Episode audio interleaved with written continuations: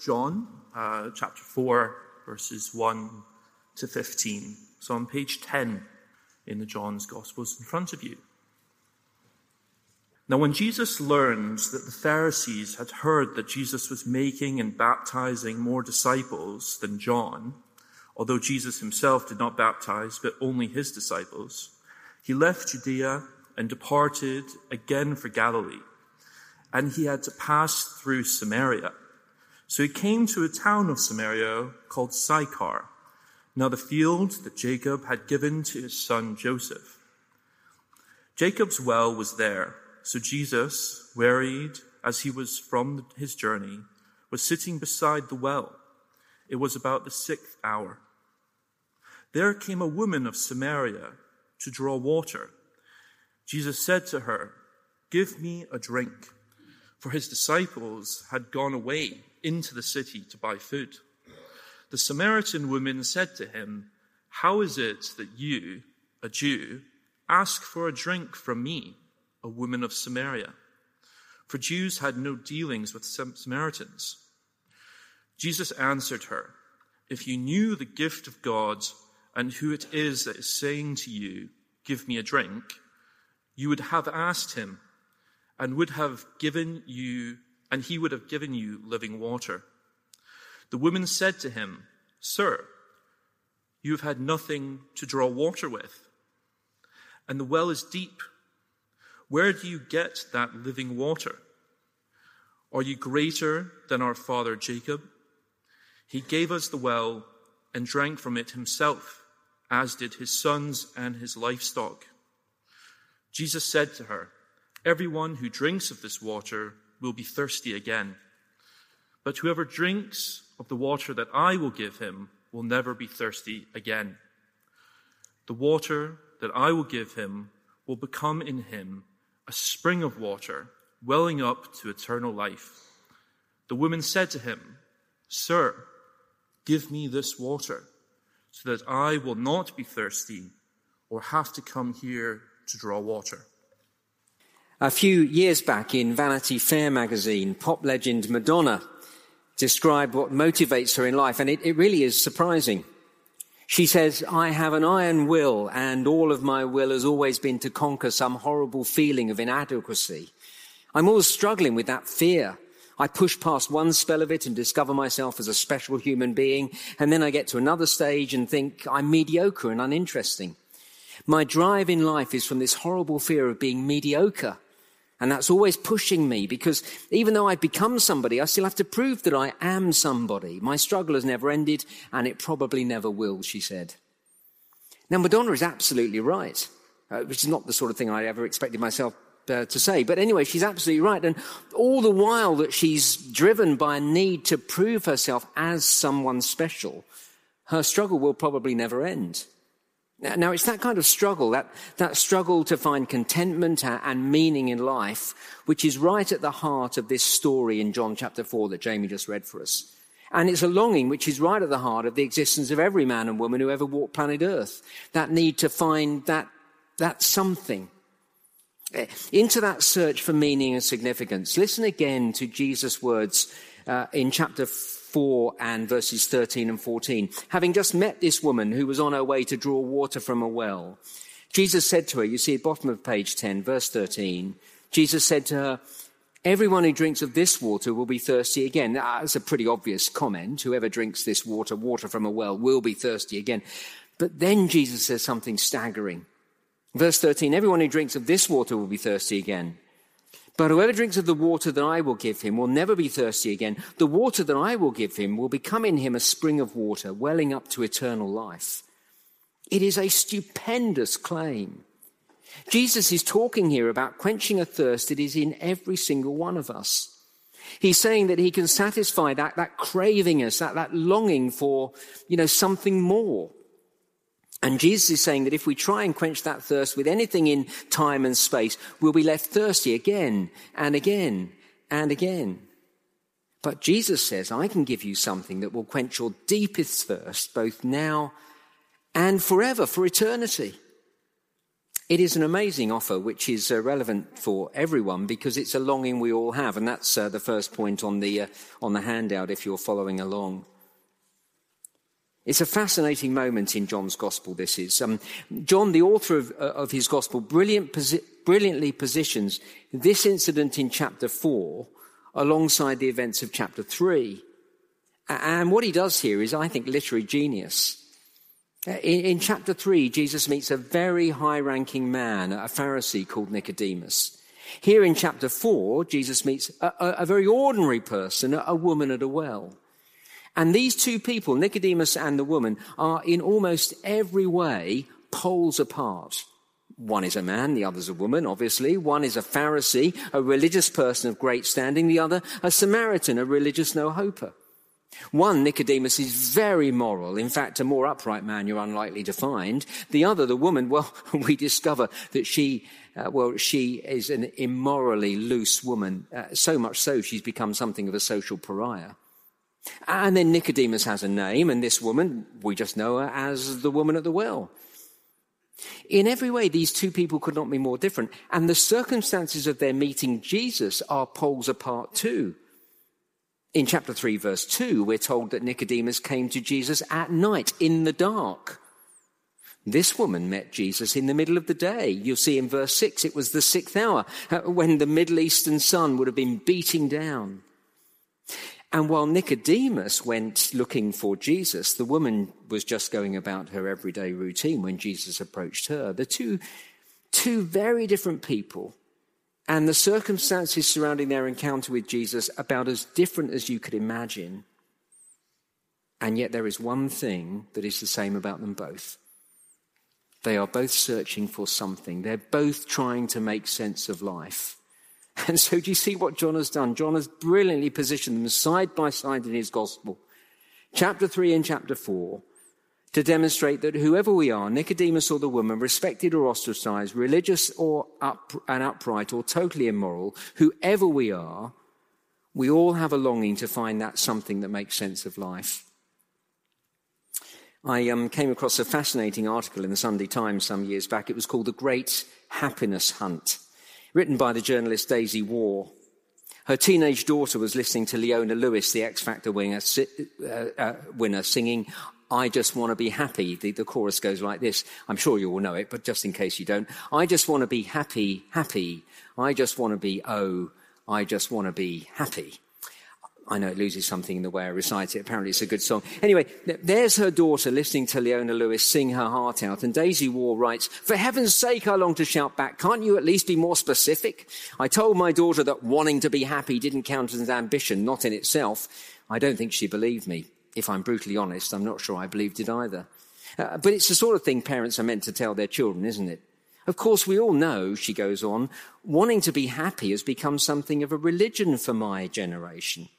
The fashion to come up with ever more out- outlandish ways to achieve personal fulfillment has become ever more frantic. I've lost count of the clever, high achieving friends I've waved off on their preposterous back to basics, self actualizing adventures, animal counting in Kenya, cheese making in Wales, landscape gardening in Melbourne, novel writing in Rome, poverty ameliorating in, in Thailand, compost lavatory building in Spain. Add to that the apparently unending stream of newspaper and magazine articles featuring good looking English expats ecstatically self actualizing from their vineyards in France, olive groves in Tuscany, and so on. The question is, of course, did any of these fashionably adventurous people ever find what they were looking for? She says, possibly not, if my own experiences are anything to go by. I've been a fairly feverish a fairly feverish participant in the great happiness hunt since the moment my parents ceded control. In fact, looking back, it occurs to me I've gone chasing up every blind alley that ever caught my eye. And so a million love songs, egocentric pro- projects, lonely sunspots, and disappointing destinations later, here I am back at my desk, desk in good old London town, a pile of unopened brown envelopes in one corner, and the same inescapable shadow of my own mortality in the other. It doesn't matter where you run, she writes, or which tent you shelter under. It turns out some things just won't go away. It's a refreshingly honest piece, don't you think? We're all searching for something.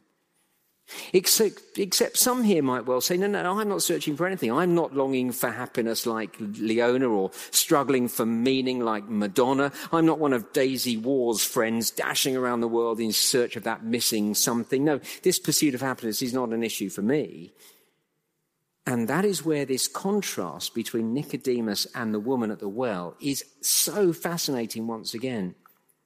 You see, Nicodemus obviously was searching. He approached Jesus. He sought out Jesus. He had questions for Jesus. But this woman, well, there was no obvious searching going on. Look with me how the encounter came about. Chapter 4, verse 3. He, Jesus, left Judea and departed again for Galilee and had to pass through Samaria. So he came to a town of Samaria called Sychar near the field that Jacob had given to his son Joseph. Jacob's well was there, so Jesus, wearied as he was from his journey, was sitting beside the well. It was about the sixth hour. Ah, it's not difficult to picture the scene. We're in the Middle East. It's the middle of the day, as I've already mentioned, end of verse 6, the sixth hour. So the temperature is soaring, the sun is beating down, and you'll see verse 6, Jesus is tired from walking so, so long. In verse 8, John tells us that Jesus' disciples have gone off to find something to eat from, I don't know, the local Greggs or something.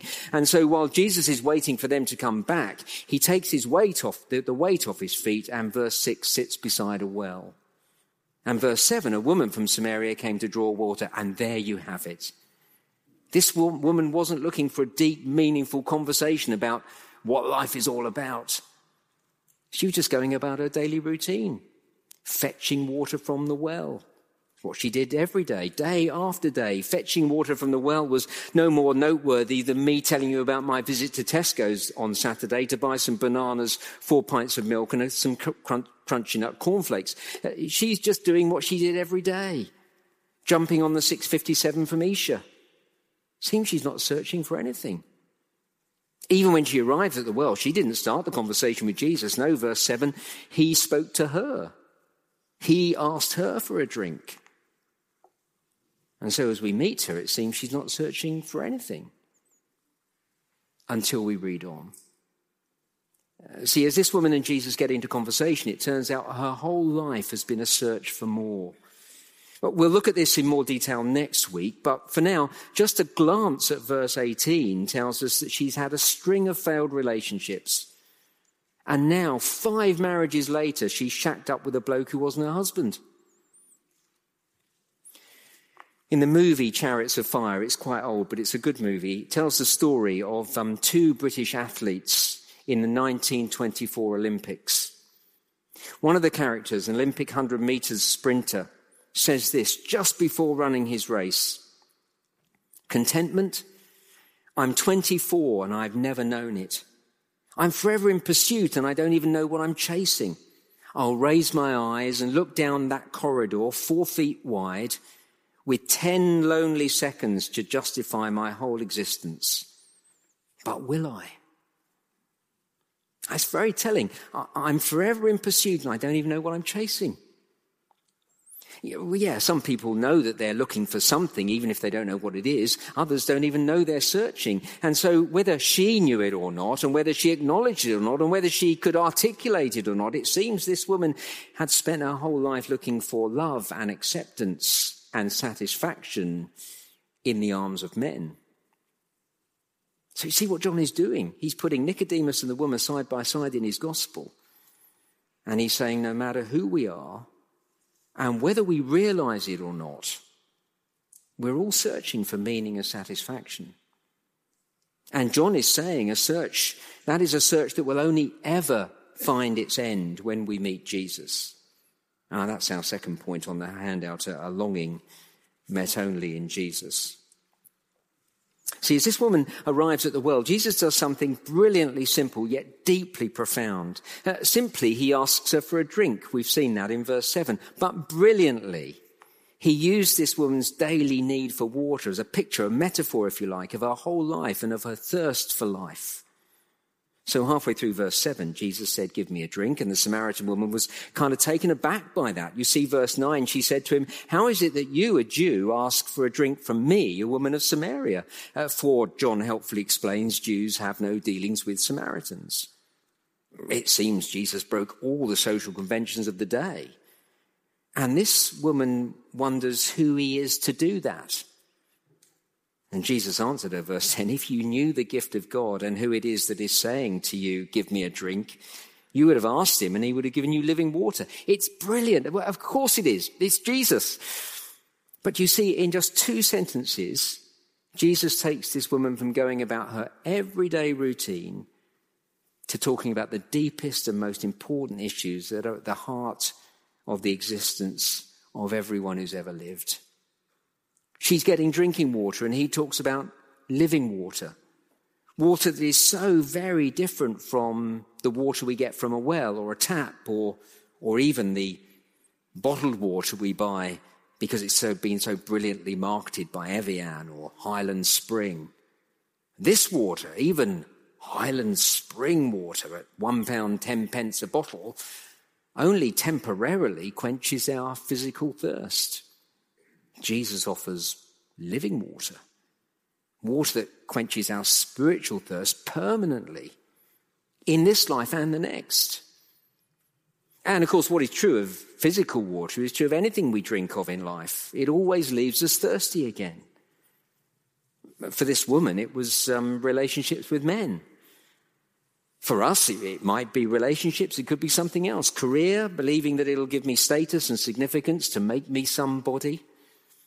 Or materialism and hedonism, thinking that real estate or holidays or cars or early retirement or a trip around the world will quench my thirst. And for a time it does.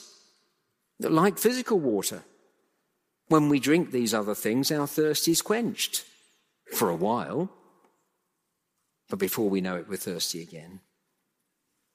I, I, I reckon this is often what is behind, uh, what lies behind a midlife crisis. Uh, suddenly half your life has gone. In terms of health and fitness, the best years of your life gone. Now, you wake up one day and you look in the mirror and you realize you have a furniture problem, you know, with your chest in your drawers, and you wonder, what do I have to look forward to now? Midlife is the point in life when you've either reached a level in your career that you always aimed for, or you begin to realize your dreams will never be, uh, never be realized. If you've achieved, you get that empty so what feeling. If you haven't achieved, you begin to fear that that elusive something is always going to be out of reach. So you begin to feel the frustration of it all. You've worked your socks off and still there's that nagging feeling that you, you just haven't found that what's missing. Maybe you never will. That is such a lonely place to be. And such a hard thing to admit because all your life, everyone around you has been telling you that what you're chasing after is what life's all about. This pursuit of career or stuff or whatever. C.S. Lewis puts it like this. I think I might have quoted this a few weeks back, but I think it bears, bears uh, quoting again. Most people, if they really had learned to look into their own hearts, would know that they do want and want acutely something that cannot be had in this world. There are all sorts of things in this world that offer to give it to you, but they never quite keep their promise. Uh, the Christian author and preacher Tim Keller explains that every time we have that, that feeling of disappointment, one of four things can happen. Firstly, we can blame the things. And we look at our successes and we say, I've made it, so why am I not satisfied? Why am I so unhappy? And we think to ourselves, oh, well, it must be that I'm in the wrong job, or I bought the wrong house, or I married the wrong wife, and so people keep changing their mates and their houses and their careers. We're saying all the time, it must be the things, I need new things. So we blame the things, or second, we blame ourselves. I'm unhappy because I haven't achieved. I've made bad choices. I should never have married that person or taken that job. We blame the things, we blame ourselves. Third, says Keller, we blame the universe. So we say, oh, I've just come to realize that, that you, you know, you, you, you can't expect anything out of this life. I've just given up trying to be happy. And you become cynical, like a grumpy old man. You rob everyone else of their excitement in life. You blame the things, you become a fool, thinking it's just that you haven't got the right thing yet. You blame yourself, you become depressed. You blame the universe, you become a misery to everyone around. Or fourth, says Keller, you can blame your separation from God. I cannot find satisfaction in this world because I was built for another world. The reason I'm so thirsty is because I'm made for eternal life, but I'm trying to satisfy my thirst in temporal things. That's what Jesus is showing this woman. And so he engages her in conversation. As he does that, Jesus puts two things on the agenda. He says, he says, you know who I am? And you know what I alone can give you? So in verse 9, the woman wonders why Jesus, a Jewish man, has broken all social conventions and spoken to her. And in verse 10, Jesus answered her, If you knew the gift of God and who it is that is saying to you, Give me a drink, you would have asked her, asked him, and he would have given you living water. If only you knew who you were speaking to. See what Jesus is saying? If only you knew who I was, you'd be asking me to give the gift that will satisfy your deepest longings. And if you're here this lunchtime looking into what Christianity is all about, well, look, thanks so much for coming. And may I suggest that this is the place to start to consider who Jesus is. And Jesus is making an offer that I reckon is too good not to consider. So would you begin by asking, who is Jesus? Who is he to be making this staggering, thirst quenching offer? Well, that's what the woman wants to know, verse 11. You see, the woman said, Sir, you have nothing to draw water with, and the well is deep. Where'd you get that living water? Are you greater than our father Jacob? He gave us the well and drank from it himself, as did his sons and his livestock. So you see, she's asking, Jesus, who do you think you are? Do you think you're greater than our forefather, our founding father Jacob? I was trying to think what a parallel would be. A bit like um, Jesus talking today to a, a, patriotic US citizen, offering them a world that completely outshines the great American dream. And then they might ask, Who are you? Are you greater than our founding fathers? Washington, Jefferson, Adams, Franklin, Hamilton, Madison. That's verse 12, isn't it? Who are you? Are you greater than our father Jacob? Jesus quite clearly thinks that he is greater than Jacob and Washington and Gandhi and Marx and Confucius and anyone else who's ever given any indication that they might know what life is all about. Jesus thinks he's greater than them all, and that's clear from what he says next. Verse 13 Everyone who drinks of this water, it's where we started. Everyone who drinks of this water, water from the well, will be thirsty again. But whoever drinks of the water that I will give him will never be thirsty again. The water that I will give him will become in him a spring of water welling up to eternal life. It is staggering. It's a claim to be divine, a claim to be able to satisfy our deepest longings and be able to give us the most satisfying life forever, beyond the grave. Now, either Jesus is completely off his head, or here is God coming into the world and saying, verse 10, if only you knew who I am, You'll ask me for the gift that only God can give to you living water. End of verse 14 water that springs up to eternal life, thirst quenching water that lasts beyond this life, so that even death can't take it from you. Now that's the offer. And if you've never tasted this water from Jesus, let me in the last few moments tell you why it's such a great offer. Before I do that, a word to the many here who already have tasted this living water. If you're already a committed Christian, let me encourage you to hold your nerve. This tells us that everyone around us is searching. Even those who look like they're satisfied, even those who tell us they're happy with their lot in life, God has set eternity in the hearts of men and women, and nothing temporal will satisfy the eternal. So keep praying for your friends and your colleagues and keep inviting them to hear about Jesus.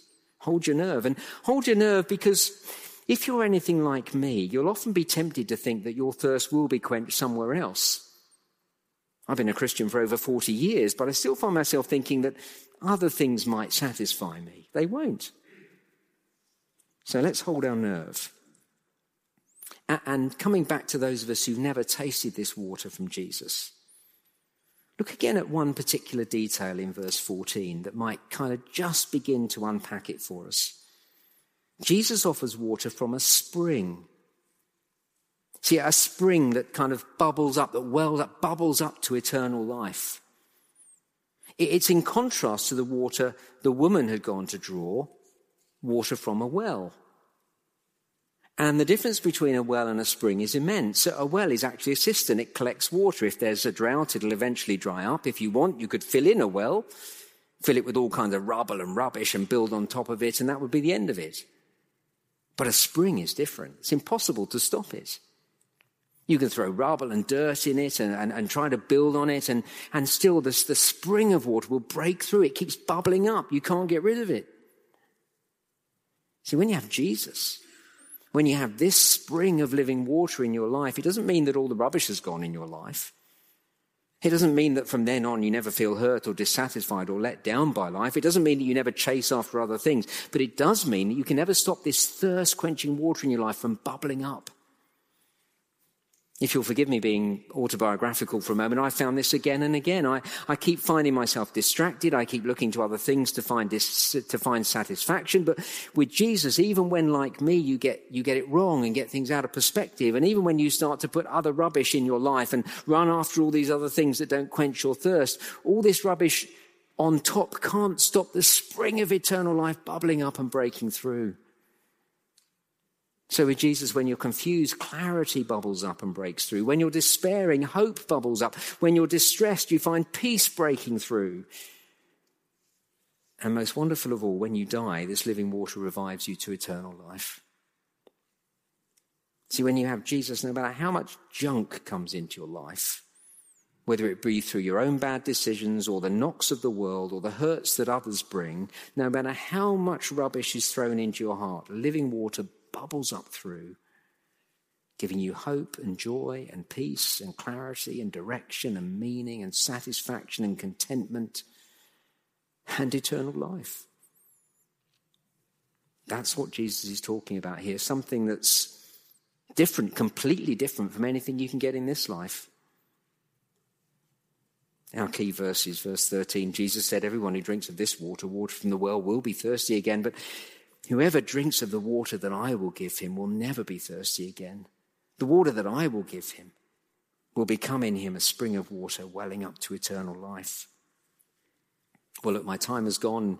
We'll look at more of this next time, but I wouldn't be at all surprised if there aren't a number here this lunchtime who are saying, you know, I, I really want that water. Don't want to wait till next week.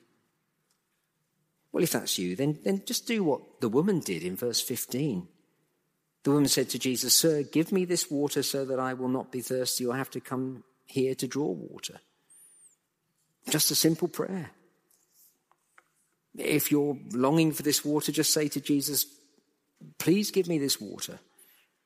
I don't want to be thirsty anymore. Let's pray together. Well, let me leave a a little time of silence. And if you want to pray that prayer, then just do. Please give me this water. I don't want to be thirsty anymore.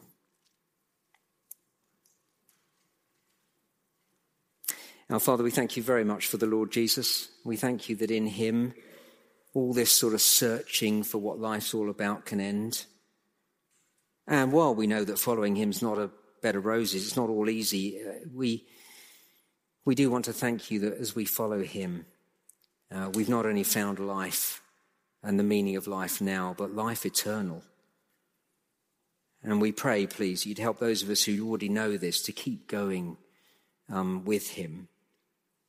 And those who don't, please give them the everything they need, the courage, the boldness, the information that they need to be able to turn to you and start following the Lord Jesus for themselves.